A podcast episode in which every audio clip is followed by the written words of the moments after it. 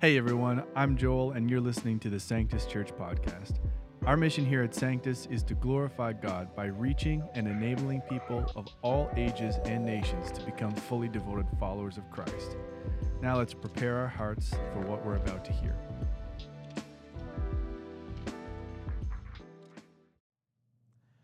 Hey, Sanctus Church, good morning. So glad that you could be with us today as we continue our series on the names of God.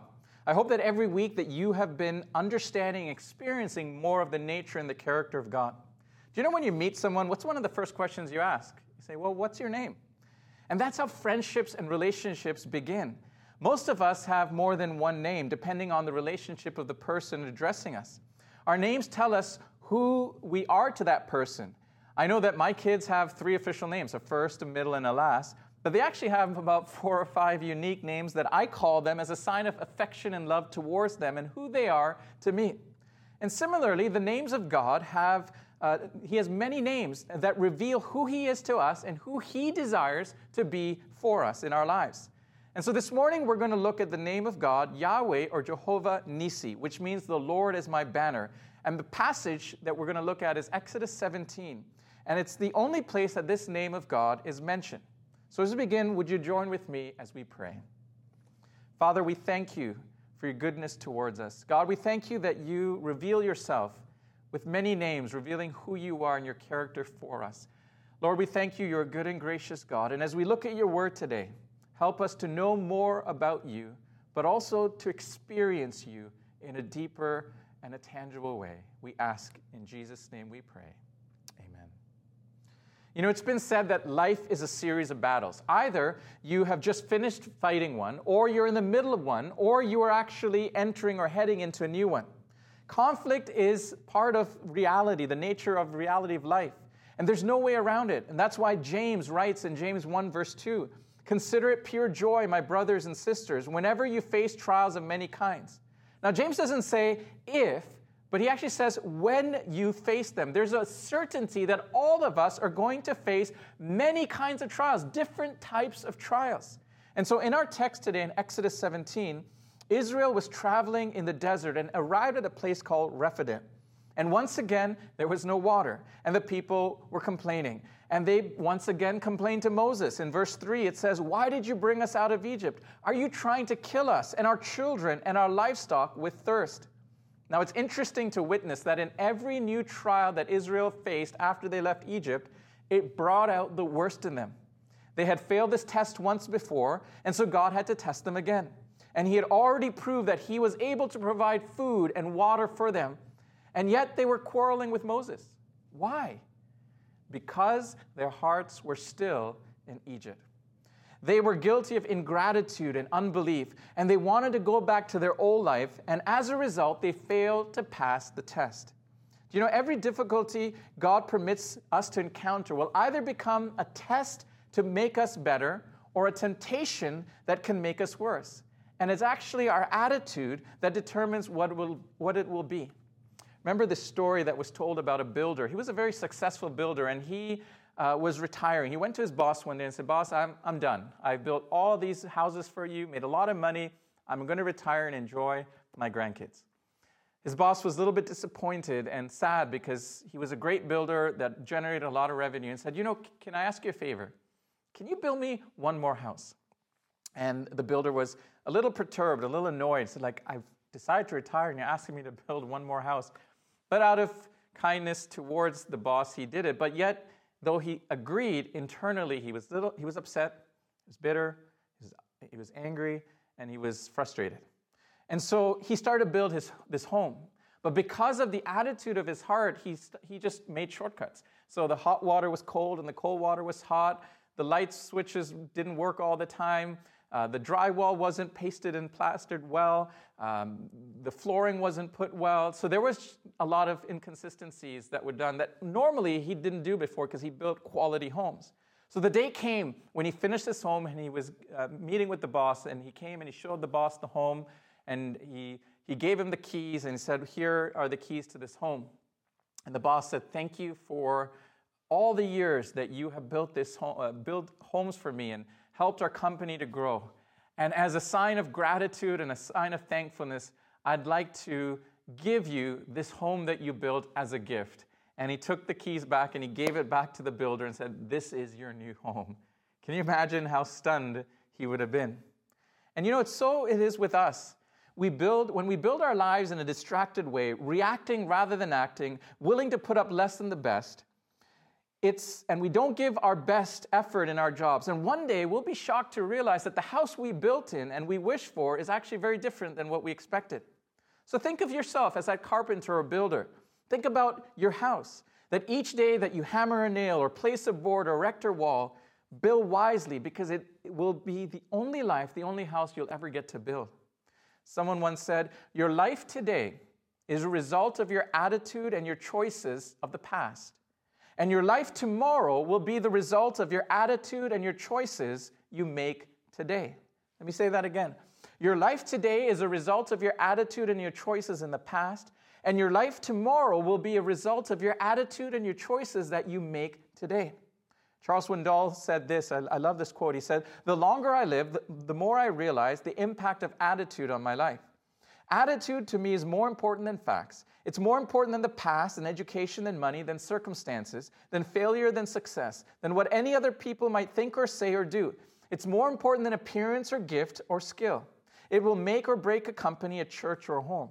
The remarkable thing is that we have a choice every day regarding our attitude that we will embrace for that day. We cannot change the past, and we cannot change the fact that the way people will act in a certain way. We cannot change the inevitable. The only thing we can do is play on the string that we have, and that is our attitude. He says, I am convinced that life is 10% what happens to me and 90% how I react to it. And so it is with you and with me. We are in charge of our attitudes. You know, when we start complaining or blaming God, the temptation for us is that we will be trapped in that temptation and that will rob us of the opportunity to grow spiritually. But if we trust God and let Him have His way in our life, then the trials that we face will work for us, not against us, and will help us to grow. James 1, verse 12 says, God blesses those who patiently endure testing and temptation.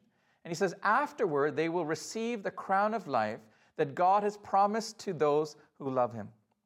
You know, when we lose our connection with God and become angry and bitter, we tend to do two things. One is we tend to do unreasonable things, and the second is we make the situation worse. And in the case of Israel, they wanted to stone their leader, Moses. You know, just imagine going from not having water to stoning or desiring to kill their leader. That's pretty extreme. And then Moses responds in verse 4. It says, Moses cried out to the Lord, What should I do with these people? And in verse 5 and 6, the Lord said to Moses, Walk out in front of them, of the people, Take your staff, the one you used to strike the water of the Nile, and call some of the elders of Israel to join. I will stand before you on the rock at Mount Sinai. Strike the rock, water will come gushing out, and the people will be able to drink. And so Moses struck the rock as he was told, and water gushed out as the elders looked on. This rock is a type of Jesus, smitten on the cross for us. And the water is a type of the Holy Spirit, whose coming was made possible through the death, resurrection, and ascension of, to heaven. God, who provided physical water for their physical thirst, today, through Christ and the Holy Spirit, provides for our spiritual hunger and thirst. In verse 7, Moses named the place Massah, which means test, and Meribah, which means arguing, because the people of Israel argued with Moses and tested the Lord by saying, Is the Lord here with us or not? You know, the people had not realized or learned that God tests his people in everyday situations and everyday experiences in life. Have you ever stopped and thought about that? Maybe what you and I are going through today is actually a test. A test to expose our faith and character, a test to strengthen our faith and character. So, the question we should actually ask ourselves is are we passing or are we failing the test? The test shows that we fail a test when we question God's presence with us. That's what the text is trying to speak to us, is saying if we fail the test, a primary indicator is when we question God's presence with us. There's one thing, though, we should never doubt. And I hope as much as we can, I know it's difficult, we should never doubt. is that God is with us. He promises in Scripture says, I will never leave you nor forsake. And I want to tell you that this morning. Never doubt God's presence in your life. Yes, it may be painful. Yes, it may be difficult. But as much as you can, steer your thoughts to realize God is there with you in your trial. Though Israel's faith was weak, though they complained, though they murmured, God didn't give up on them and continued to care for them, continued to lead them, continued to guide them. Yet they also had many more tests that was going to come ahead of them. And so, on the map of our own lives, how many places should be actually named Massah and Meribah on our lives? Because the way we have complained about the circumstances and that we failed to trust God. I know in my life, I've had many tests that I've failed. And I look back and, and, and, and wonder and say, God, I'm, I'm sorry. And so I'm cognizant as we move forward, as we move forward in life, to realize where the testings come, to trust and know that God is with us. Corrie ten Boom once said, Don't bother to give God instructions, just report for duty. You know, we often want to tell God what to do rather than surrender and trust with what God wants to do. You know, very often we, we pray to inform God. So we shouldn't pray to inform God, we should pray to involve God. There's a difference. We, we think prayer is just to inform God, but Scripture always says God already knows before we even ask. But the purpose of prayer is not just information giving, it's involvement.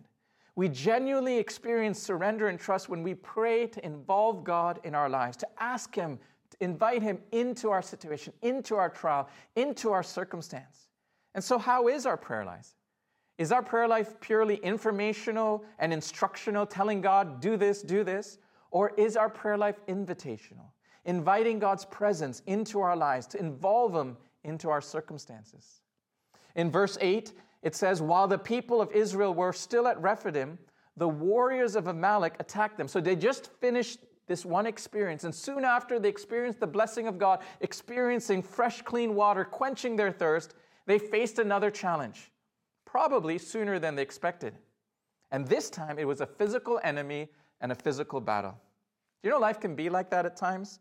As soon as we finish one challenge, or trial or test, another one immediately happens. Sometimes we feel like there's no break, no rest between trials. It, it can often feel overwhelming. Do you remember the story of Job? In one day, four different people came to Job and bringing bad news. Just imagine if you were in a situation, a knock. Sorry, Job, your, your houses have been destroyed. Neck knock. Sorry, Job, all your cattle has been taken away. Sorry, Job, all of your other livestock have been destroyed. And then the final knock, which was the most heartbreaking. Sorry, Job, your children have died.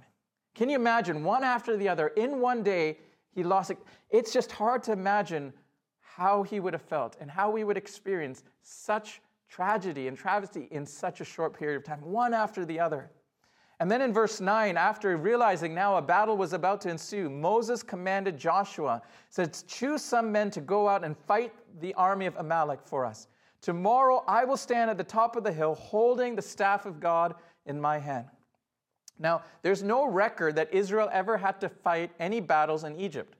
However, once they left Egypt, they were delivered from bondage and slavery, but they soon discovered they had many enemies and they had to learn to fight. You know, in the Christian life, once we identify ourselves with Jesus as our Lord and Savior, as we become followers of Him, catch this, His enemies become our enemies. And then as Paul instructs Timothy in 1 Timothy 6:12, we must learn to fight the good fight of faith. And that is why sometimes we may experience more trials after becoming a follower of Jesus, and sometimes life actually becomes harder after you follow Christ because Christ's enemies become our enemies. And so also the enemy often attacks Christ's followers after they experience a special blessing or a fulfillment of promise. Do you remember in scripture when, after his victory over the four kings, that Abraham was tempted to take the spoils? Or after the victory of Jericho, Joshua became overconfident and was defeated at Ai? Or after Elijah defeated the prophets of Baal, he became discouraged and was tempted to quit? Or after the blessings of the baptism at, of Jesus, Jesus was immediately led into the wilderness to be tempted and went through uh, his own trial and temptations. So we should always be prepared to face challenges after blessings. Every mountaintop, remember, has a valley beside it. Now, the Amalekites were a desert region nomadic people, often hostile to Israel. Gideon fought against them in the Midianites in Judges 6, verse 7. Eventually, David fought against them in 1 Samuel 27, 8. And like the Philistine, the Amalekites were some of Israel's perpetual enemies. It would come at one after the other. They just constantly bother them. And then Saul fought with them, and he was commanded to eradicate them completely. But he didn't. And because of that, he lost his throne due to obedience and failure to obey God's instruction. Some believe the Amalekites were the descendants of Esau who opposed the children of Jacob or Israel and threatened to annihilate them. They would leave for a season, the Amalekites, but then would come back and fight Israel for another day. And then they would leave and come back, this perpetual battle. The Amalekites can represent our old nature, the world, the flesh, the devil, who are our perpetual enemies. We will always, through this life, battle against the flesh, battle against the enemy, battle against the world. And in our text, the children of Israel did not attack the Amalekites. The Amalekites came and attacked Israel. The Amalekites fought to keep Israel from realizing the blessings that God had promised them in the land of Canaan and to deter them from God's purposes. The Amalekites can represent anyone or anything that tries to deter us from the purpose of God for your life and entrap us into some besetting sin or the work of the flesh or a negative thought pattern that keeps you from experiencing the abundant life that Jesus has promised us. In Exodus 17 10 to 11, in this story, Moses now goes up to the top of the hill with Aaron and Hur while Joshua is sent to lead the armies in battle against the Amalekites. Now, it's interesting to note this is the first time Joshua's name is mentioned in the Bible. Now, he'll be mentioned about 200 times thereafter, but the first time Joshua is mentioned. Joshua was born in Egypt. His name was Hoshea, which means salvation. Moses changed the name to Joshua, means Jehovah is salvation, which is the Hebrew equivalent of Jesus. Now, Joshua knew the difficulty of Egyptian slavery because he was born there and must have had an aptitude for military leadership for Moses to make him the general of the army. Now, Joshua only had one day to rally the army and prepare them for an attack, but he did it. And so Moses now goes up, takes the staff of God, or the rod or staff, as we see, is very significant in the book of Exodus. It is where Moses used this rod or staff to lead the children of Israel for 40 years through the wilderness of Canaan. In the hand of Moses, the staff represents the authority and the power of God to provide for and to protect his people. Remember when Moses met God at the burning bush. When he carried that rod or that staff, he carried it. He, he used to use it for climbing, he used it to protect against wild animals, to guard the sheep.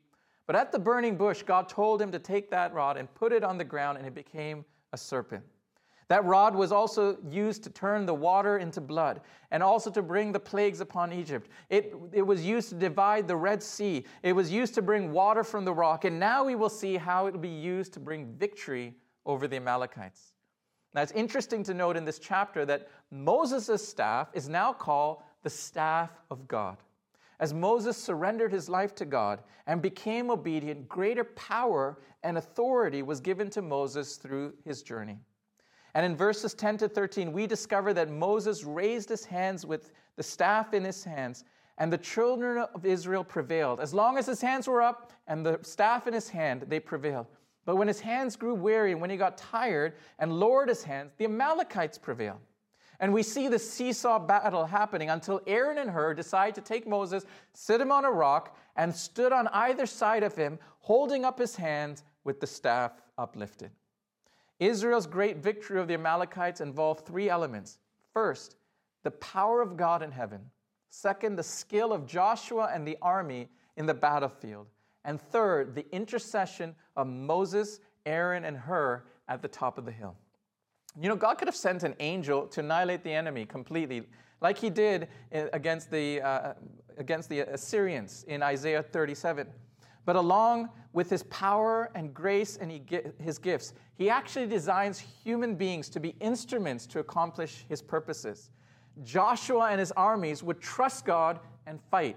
Moses and his friends would trust God and intercede, and God would do the rest. In this way, God's people would grow in faith and God's name would be glorified.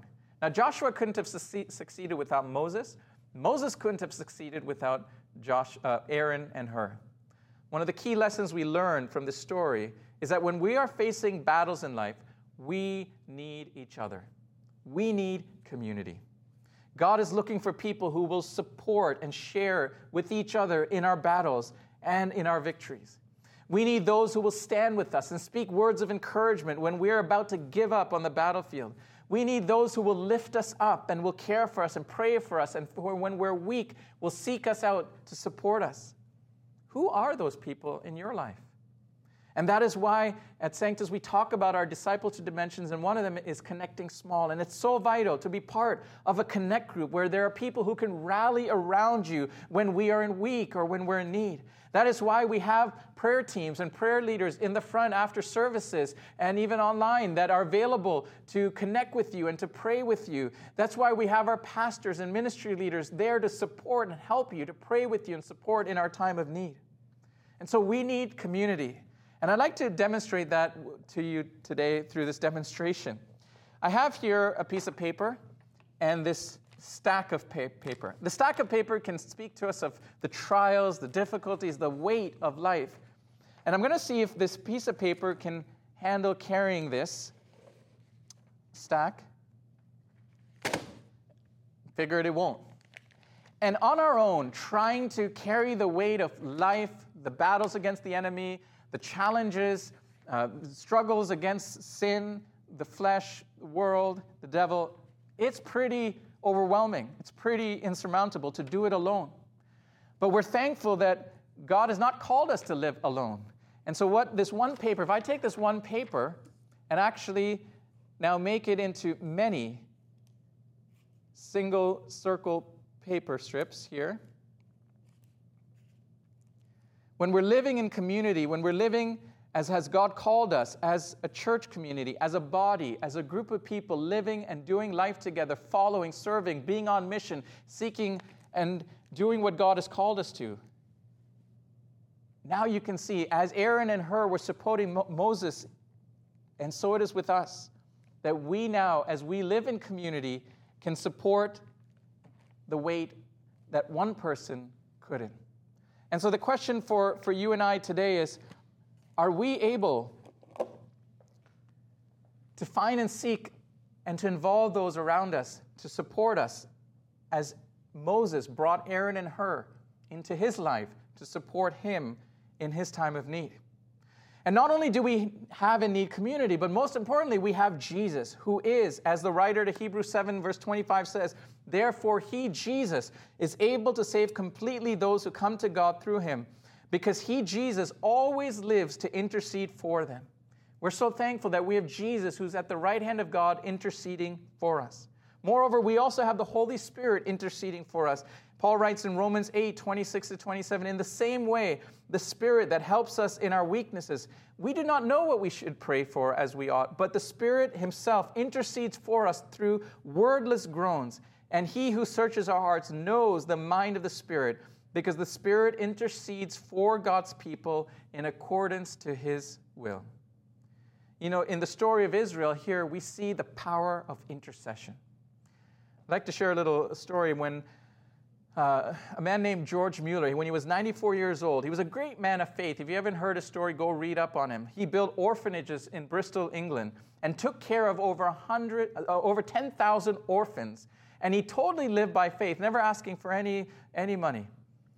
And as he was coming to near the end of his life, he called out the name of one of his best friends that he's known since the age of 30. And that was for nearly 64 years. And one of his close friends didn't want anything to do with God. But George Mueller said, I prayed for him every single day all these years to accept Jesus Christ.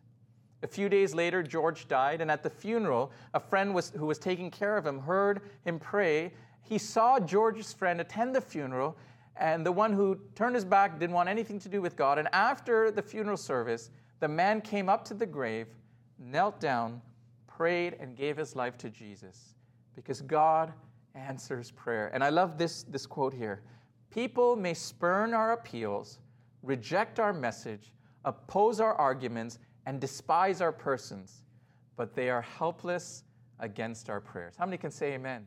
They are helpless against our prayers. After the victory, Moses built an altar there and named it Yahweh Nissi, which means the Lord is my banner. Now, Moses doesn't build a monument to himself or Joshua, Israel, but he was careful to give all the glory for, to God for Israel's victory. Ann Spangler says, talking about this banner, gives a great description of the ancient banner, what it was like. She says, Unlike fabric flags, ancient banners were made out of wood or metal or, and shaped like various figures or emblems that could be fashioned and put upon a staff or a long pole, usually depicting animals or birds or gods. And they would glisten brightly in the sun so that they could be seen from afar off. A banner carried at the head of an army or planted on a high hill served as a rallying point for the troops before battle or an announcement of victory already won. Because the banners embody the ideals and aspirations of whoever carried them, they arouse devotion and of to a nation, a cause, or a leader. And so when Moses held up the staff of God in the battle against the Amalekites, he was holding a banner appealing to God's power. The idea is that God is victorious in battle and the flag of his victory is lifted high. You know, that same word is actually used uh, about the serpent on the pole in Numbers 21, verse 8 and it's also in other significant passages like Psalm 60, verse 4 You have given a banner to those who fear you, that it may be displayed because of truth. In Isaiah 11, verse 10, and in that day there shall be a root of Jesse, who shall stand as a banner to the people, for the Gentiles shall seek him, and his resting place shall be glorious. And so, by Israelites saying, The Lord is my banner, they were identifying themselves as his people, a unified group of followers of the Lord in whom there was victory. Psalm 20, verse 5 says, May we shout for joy over our victory and lift up our banners in the name of our God. And Jesus himself declared himself as a banner when he says in John 12, 32, And if I be lifted up from the earth, I will draw all men and women unto myself. When we lift up Jesus, he helps us fight the good fight of faith. And when we lift up Jesus in our families, in our community, in our society, he will help us to fight the battles we're confronted and we victorious. Moses also, there, he puts an official entry into the record books that Israel would contend with Amalek until the nation was completely destroyed. It's an interesting side note in Exodus 17 4 that's the first mention in the Bible of the writing of official records. The Lord has sworn that the Lord will have war with Amalek from generation to generation. Now, this was not the last battle mentioned with the Amalekites. God continued to war with them and gave much time for them to repent. Israel and the Amalekites battled through the time of the judges and the time of Saul's and David's kingdom. And some indications point to a war being completed in the last days of the divided monarchy of Hezekiah. And some also scholars point out that some of the descendants of the Amalekites may have remained, such as Haman in the book of Esther. For us today, there remains a constant battle with the flesh and the world and the devil. And as I close today, I want to share this key aspect of the sermon. So, how does knowing that God is my banner help me face the battles I endure? Moses provides us with this critical insight that I want to leave you with.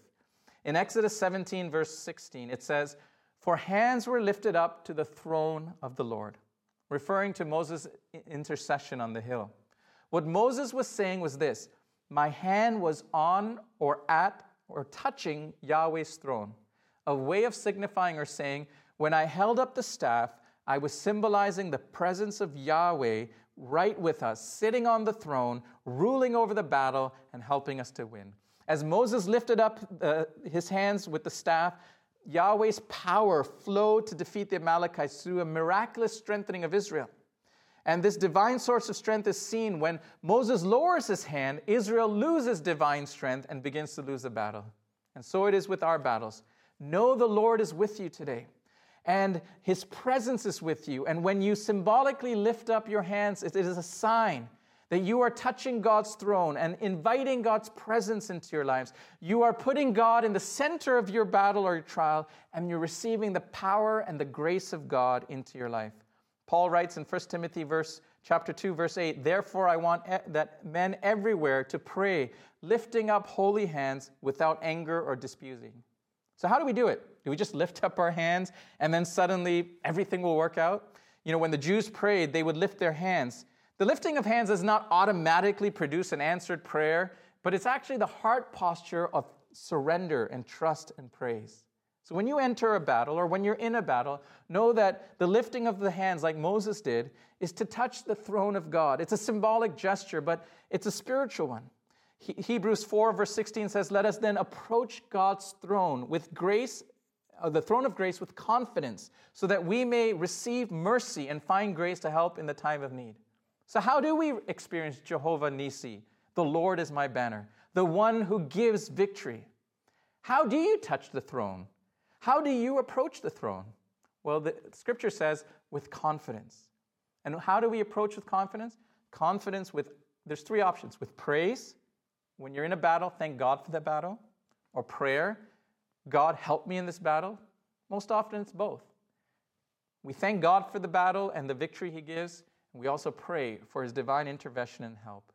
Again, as I said before, we don't pray to inform God, we pray to involve God. We genuinely experience surrender and trust when we pray to involve God in our life. And so the question for us is how is our prayer life? Is it purely informational or instructional, or is it invitational? Is it inviting God's presence into our lives to involve Him in our circumstances? You see, worry is a conversation that we have with ourselves about things we can't change. But prayer is a conversation that we have with God about things He can change. When you and I are in God's presence, God's voice stills us, leads us, assures us, uh, enlightens us, encourages us, comforts us, calms us, and convicts us. But when Satan voices, when we hear his voice, his voice rushes us, pushes us, frightens us, confuses us, discourages us, worries us, obsesses us, and condemns us. Someone once said, until God opens a door, praise him in the hallway.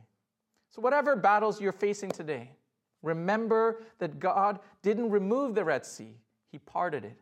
And sometimes God doesn't remove your problems, he just makes a way through them. And because you and I have the Holy Spirit in us, our difficulties can't stop us. Other people can't break us. This world can't silence us. Our insecurities can't discourage us. And certainly the devil will not defeat us. I'll close with this story about a young man named Joseph Scriven. He was a man who experienced the friendship of Christ during a life filled with much trouble. As a young man in Ireland in about 1840, he, his intended bride accidentally drowned the evening before their wedding. He had begun training as a military cadet, but poor health forced him to abandon his dream and career in this field. Then he moved to Canada and he became a servant of the underprivileged, helping those who were physically handicapped and financially destitute. But tragedy continued to stalk him. And in 1857, he moved uh, near Port Hope. And once again, the plans of a wedding were sh- cut short when his second fiancee died following brief illness.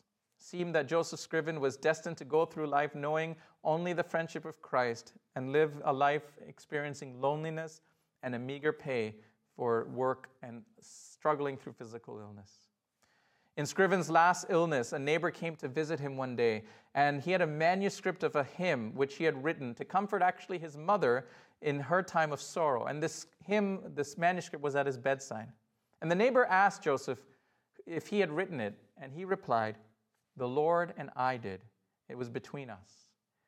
And the words of this hymn are very familiar to some of us, very famous, and it says this What a friend we have in Jesus, all our sins and griefs to bear. What a privilege to carry everything to God in prayer. Oh, what peace we often forfeit. Oh, what needless pain we bear, all because we do not carry everything to God in prayer.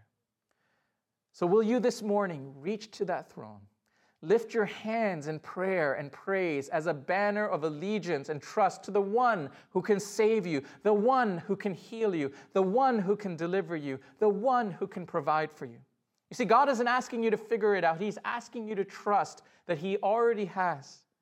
One day we're going to look back and be thankful that it went God's way and not ours. You know, if God will put so much detail to every snowflake, what makes you think that in our lives that we are less important? If you want victory this morning, call upon Jehovah Nissi. The Lord is our banner. The Lord draws to him under his banner, Christ. And as we touch his throne, come boldly to the throne of grace. Through prayer and praise, we enable God, through his divine power and strength and grace, to fight our battles.